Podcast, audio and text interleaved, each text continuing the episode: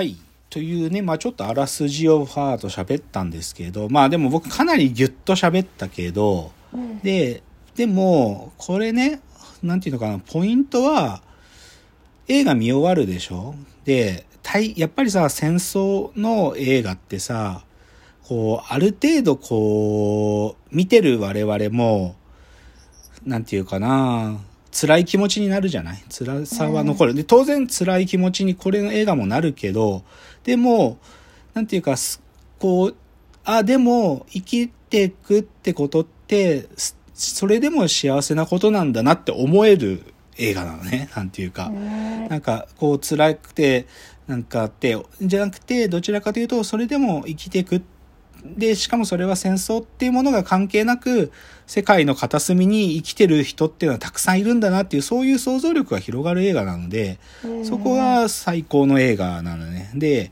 まあこれはでも僕がこういろいろ評価を語らずとも、もうシンプルにこの世界の片隅にって、多分日本映画史にとって一つの名作が誕生した瞬間だったの。もうこれはあらゆるところであらゆる人がそう言ってて、で、それはシンプルにこの世界の片隅にっていうのが、こう、そういう名作になっていくまでのプロセスを見るのもでも分かって、もともとこの映画って金集まんなかったからクラウドファンディングまでして金集めたのね。クラウドファンディングして、その一作目作った。で、しかも最初は、その公開関数も全然限られてて63巻だったのよ。なんだけど、口コミでバンバン広がってって、最終的には484巻。で、多分ね、日本記録なの、そのロングラン上映の日本記録持ってて、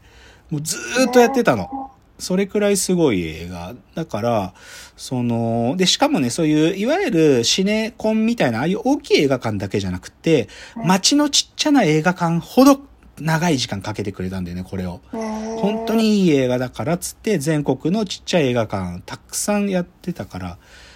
そういう作品だよね。で、なんていうの？キネマ旬報のその年の映画ランキング1位とかさ、そういう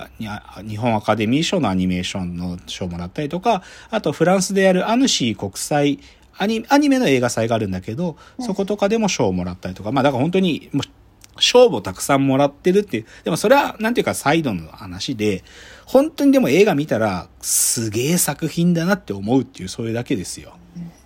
で、ちょっとここからは、じゃあこの、この世界の片隅にっていうのを、まあ、河野文夫さんの原作で、かで、それを映画にした片渕素直さんが、どうこの映画を作ったのかっていう、ちょっとここを掘りたいと。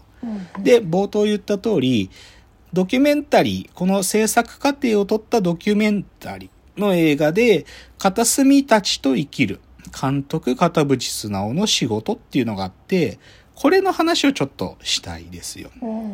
でね、僕知らなかったんだけど、映画まず見、このね、ドキュメンタリーパッと見るとね、片渕さんが仕事してるシーンから始まるんだけど、その片渕監督の隣にもう一つ席があってね、そこの人に片渕さんが相談するシーンから始まるのね。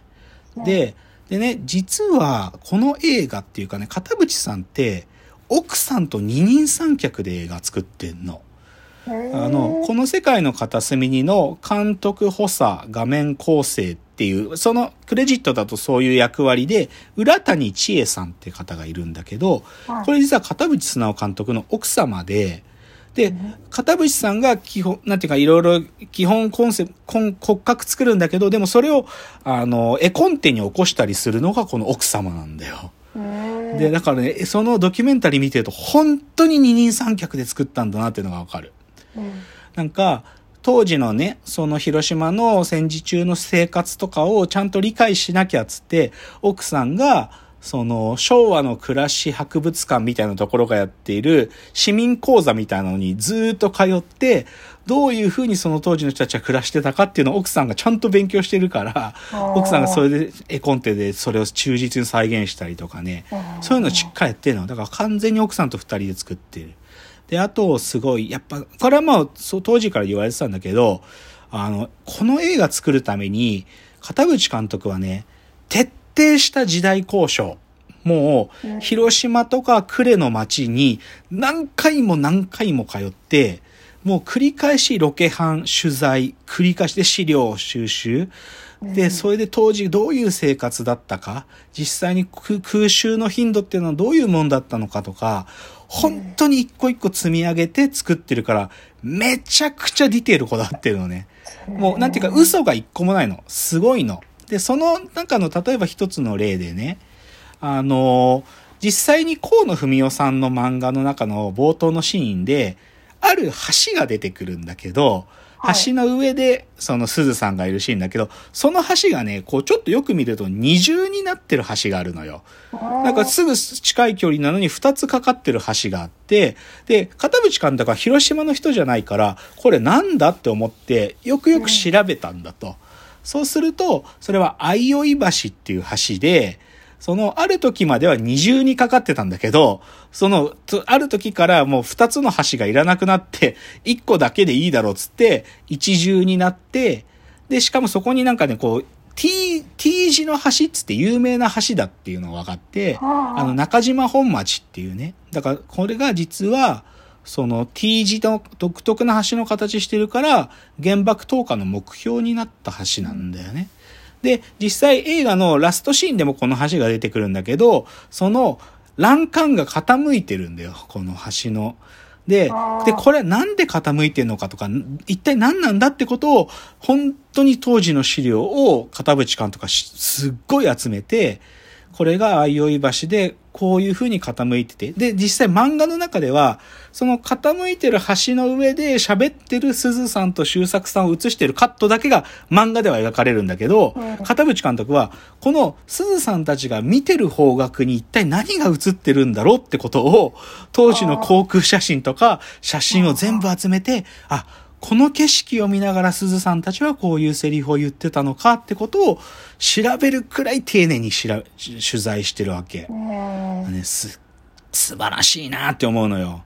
で、でね、僕はこのドキュメンタリーの中で本当にこここそがって思うとこちょっと、あの、紹介すると、あの、さっきのアヌシー国際アニメーション映画祭っていうのはフランスであるんだけど、それですごい絶賛されるんだけど、その中で少し勉強会みたいなのが行われるの。少しこう日本の歴史に興味を持ってる方とかが集まって、で、お客さん入って、それで映画をちょっと振り返りながら喋るっていうそのトークイベントみたいなのがあって、そこでお客さんの一人にから質問があってね、なぜ最後に生々しく被爆した母と幼い娘を登場させたのですかって質問が出るの。そのさっきの鈴さんがある意味、鈴さんに懐いてくる女の子がいるんだけど、その女の子っていうのはお母さんがもう爆弾の影響をもろに受けて、もうもう死にかけの状態で、それを結構アニメの中でもしてちゃ書いてるのよね。ガラスが体中に刺さってるとか、血だらけでっていう。で、それをなぜ登場させたのかっていう、あるフランスの女性の方が質問して、片渕監督がこう答えたっていうので、ここちょっと読みますね、丁寧に。えっと、広島と呉は20キロ離れていて、で、爆風は55秒、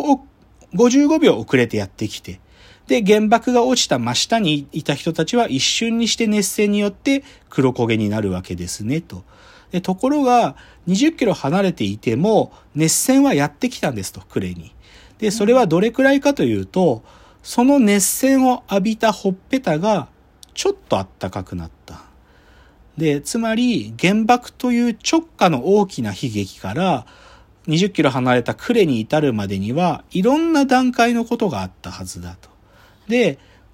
で、うん